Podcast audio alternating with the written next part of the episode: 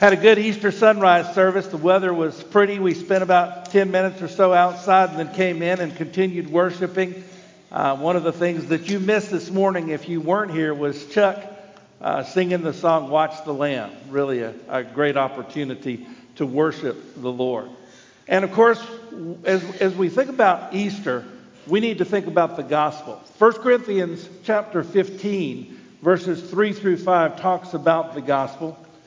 Uh, we're just going to spend a minute there. You don't necessarily need to, to turn there unless you want to. Paul said this about the gospel I delivered to you, first of all, that which I also received, that Christ died for our sins, according to the scriptures, that he was buried, and that he rose again the third day, according to the scriptures, and that he was seen. The two things about the gospel are basically this number one, Jesus died. The proof is that he was buried. Number two, Jesus rose again. The proof is that he was seen by many different people. And when we think about church, when we think about the Bible, when we think about Jesus Christ, we need to be sharing the good news of the gospel. Paul said, I'm not ashamed of the gospel of Christ. It's the power of God to salvation to everyone who believes. And we need to focus on the gospel. But we also need to realize that the gospel should make a difference in our lives. And if the gospel does not make a difference in our lives, then something is wrong. Paul in 2 Corinthians 5:17 said, "If any man be in Christ, he's a new creation. Old things have passed away; all things have become new." That doesn't mean that all of a sudden we're sinlessly perfect. What it means is that we are children of God. We're growing in Christ. We're becoming more like Him because of our relationship with Jesus Christ. Paul put it another way in Romans chapter 6 and verse number 4. Romans chapter 6 and verse number 4, talking about the resurrection, he said, Therefore, we were buried with him through baptism into death, that just as Christ was raised from the dead by the glory of the Father, even so we also should walk in newness of life. We die to sin. We walk in newness of life. We live a different kind of life. There needs to be change. There needs to be transformation. And again, if there's not change and transformation, we need to look at ourselves and ask ourselves the question what is going on? Why are we not becoming more like the Lord Jesus Christ?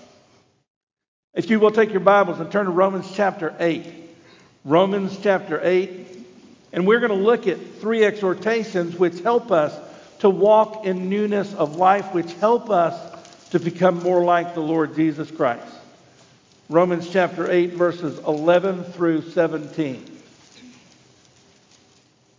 Paul said, But if the spirit of him who raised Jesus from the dead dwells in you, he who raised Christ from the dead will also give life to your mortal bodies through his spirit who dwells in you. Therefore, brethren, we are debtors not to the flesh to live according to the flesh.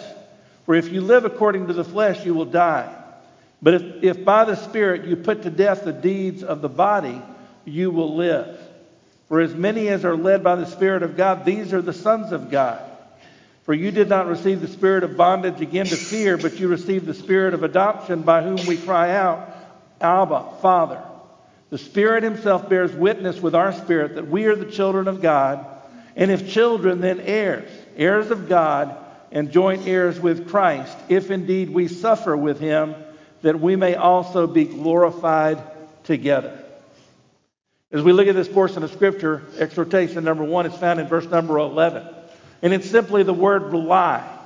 We need to rely on the Spirit. Look again at verse number 11.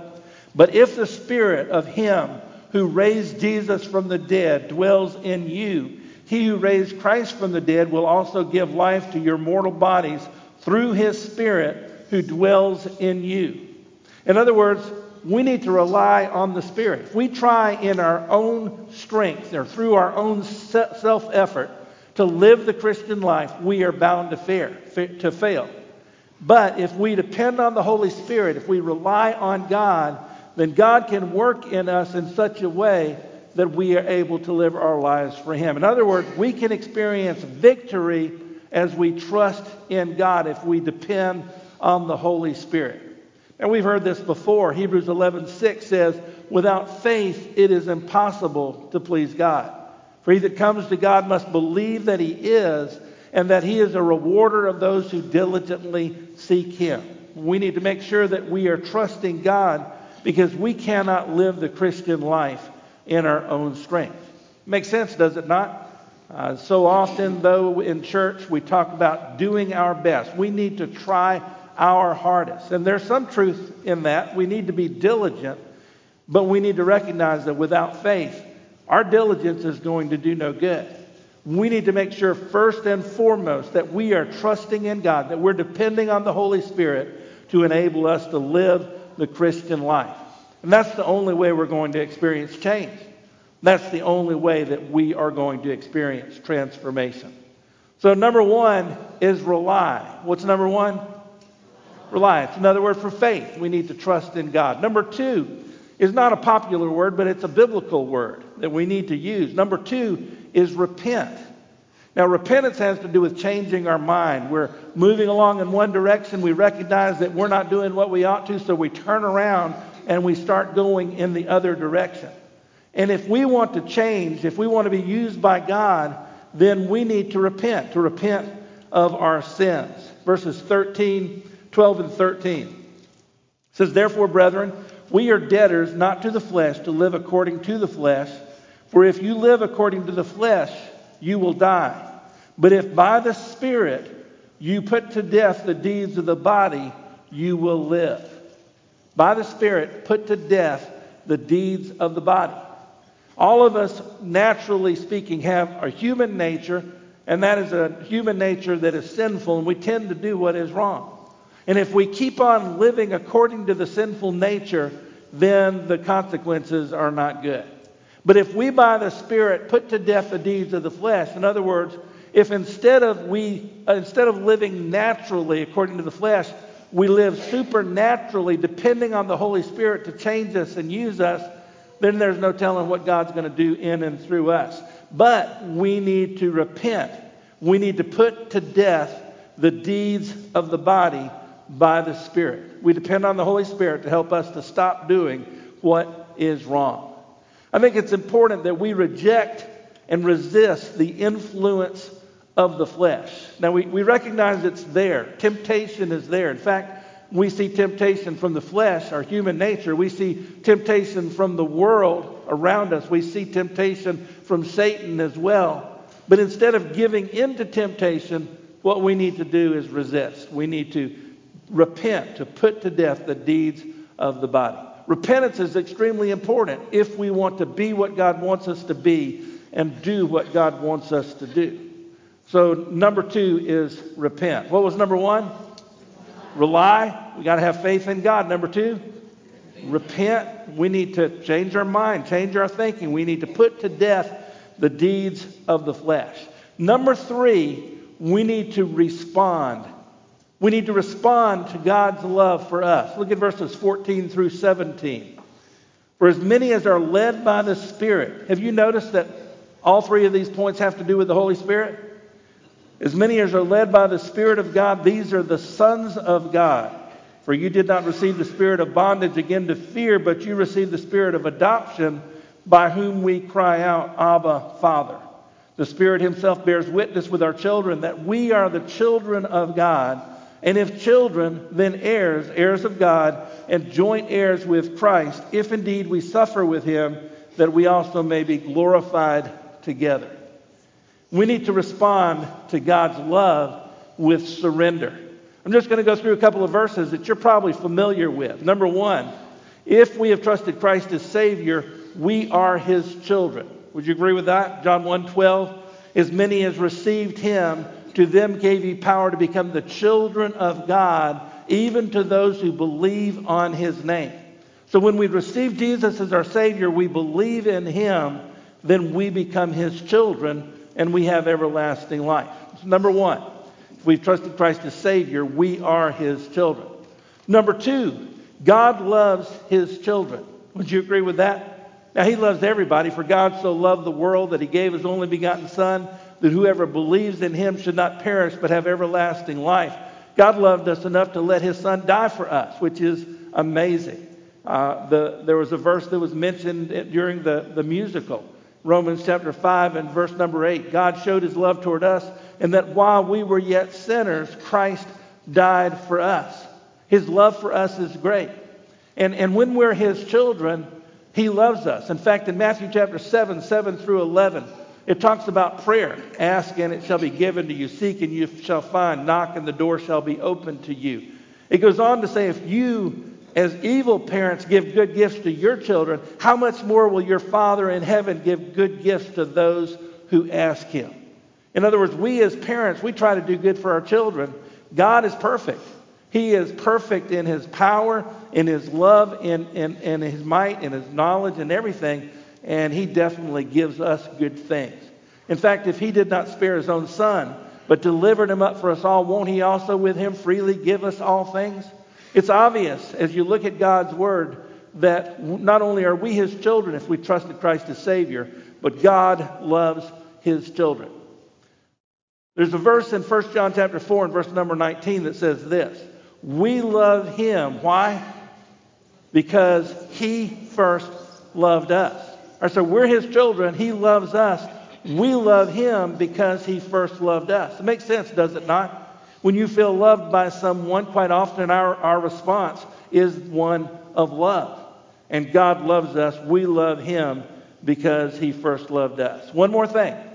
Jesus talked about this in John chapter 14 and verse number 15. If we love Him, we will keep His commandments.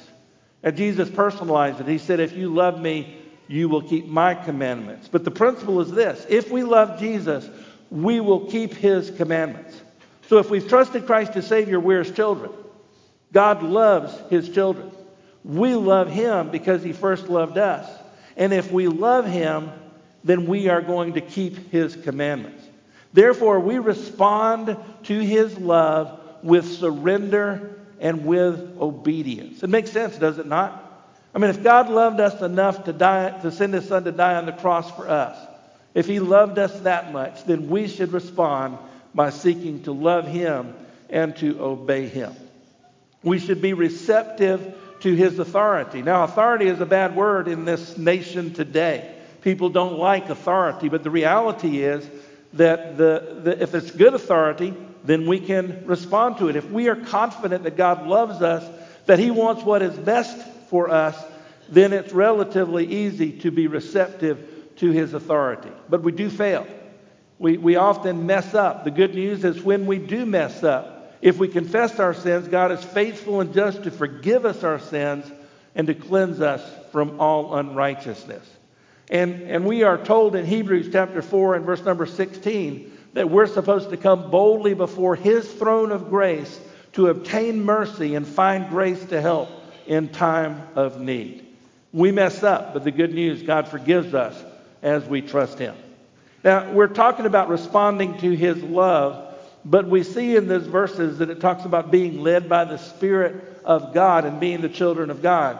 If we're his children, we should be led by his Spirit. Verse number 14 of Romans chapter 8. And if we're led by his Spirit, according to Galatians 5 22 and 23, the fruit of the Spirit is what? Love, joy, peace, long suffering, gentleness, goodness, faith, meekness, self control. Sounds pretty good, does it not? I mean, doesn't that sound like kind of life that you would like to live? Uh, especially the love and joy and peace part of it, the patience and so on. And what happens is that as we follow these three exhortations, God, through His Spirit, works in us in such a way that He changes us and He uses us. He helps us to produce the fruit of the Spirit. So there are three different things that we need to do in order to experience walking in newness of life. The first one is what? Starts with an R.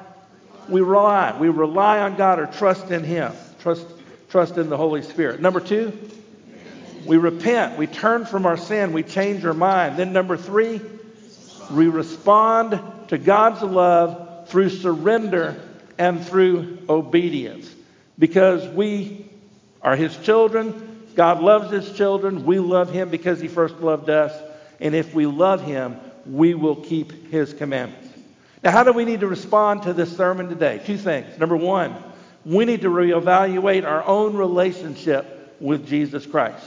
We started off talking about the gospel, the good news about Jesus, but where there's good news, often there's bad news. The bad news, we're sinners. We deserve to go to hell. The good news, Jesus died on the cross so that we can go to heaven, have everlasting life if we believe in Him, if we say yes to Jesus Christ. And the question that all of us have to answer in our lives at some time or another is what have we done with Jesus Christ? Have we said yes and trusted Him as our Savior? Or so far have we said no to Him and rejected Him? There's nothing more important than trusting Jesus as Savior, making sure that we have everlasting life. What I'm going to do is I'm going to pray what is called sometimes the sinner's prayer. It's basically a prayer. The words aren't magical, but the concepts are biblical. It's a, it's a prayer that basically is saying, Lord, I know I'm a sinner. I don't deserve to go to heaven. I know Jesus died for me. And right now I depend on Jesus to save me, give me everlasting life, and help me live for Him. And if you've never prayed that prayer, if you're not sure you're going to heaven, if you're not sure that you're a child of God, I encourage you to pray that prayer with me right now, whether you're in the congregation here or whether you're watching online. Let me pray that prayer and repeat after me silently if you want to accept Jesus Christ as your Savior and Lord. Dear Lord, I know that I'm a sinner. I know I don't deserve to go to heaven. But I know Jesus died on the cross. He was buried. He rose again so that I could be forgiven and have everlasting life. And right now, I depend on Jesus to save me and to change me and help me live for you. Thank you, Jesus, for coming into my life. In Jesus' name, amen. Isn't that an important prayer? And I know many of you have already prayed something like that, and you know that you're going to heaven. But if you just prayed that prayer for the first time, or if you've never prayed that prayer and you're still thinking about it and want to talk to me or to someone else, please get in touch with us here at, at Catawba Baptist Church, and we'd be, we would be delighted to speak with you about your relationship with Jesus Christ. But I said there were two things. Number one, reevaluate your relationship with Jesus Christ. Number two, if you're already saved, resolve to walk in newness of life. Isn't that what we need to do as Christians? Don't we, because of the power of the resurrection, need to live differently? We need to become more like the Lord Jesus Christ. And this would be a great day, Easter Sunday in 2021, to resolve that by God's grace, we are going to walk in newness of life. We're going to live a different kind of life. We're going to be more like the Lord Jesus Christ. And how do we do that? Three things. Number one starts with an R we need to rely on the Spirit. We can't do it in our own strength. Number two, repent. We need to turn from our sin. If we keep on living according to the principles of the world and the flesh, then we are going to fail. But we need to repent. Number three, respond to His love. He loved us so much, He sent His Son. we think about all He's done for us, our response should be to love Him, surrender to Him, and obey Him. Are you willing at, on, the, on this Easter Sunday morning? to resolve that you, by God's grace, are going to walk in newness of life. You're going to rely on Him. You're going to repent. You're going to respond to Him in love and follow Him and obey Him. There's nothing more important. When we think about life, it's a short amount of time. Some people live to be 90 something. Eternity is a real long time thousands and thousands and millions and millions of years. It just makes sure, it just makes sense that we prepare for eternity by making sure we've trusted Christ as Savior and by resolving to live for Him, walk in newness of life for His honor and for His glory. Let's pray together. Heavenly Father, we thank you for the opportunity to worship you, especially as we think about the fact that you, you sent your Son to die for us and that He rose again. And we thank you for the opportunity to think about our relationship with you. And I pray that if there's someone here who has never said yes to Jesus Christ, they will say yes today and trust Christ as Savior.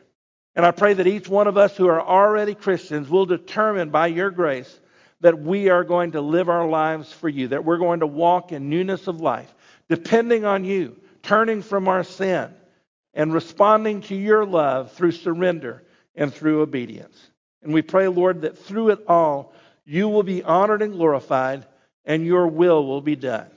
Lord, we do pray that you will change us and that you will use us. And we pray this in Jesus' name. Amen. The choir is going to lead us in song again. I'd like for you to stand.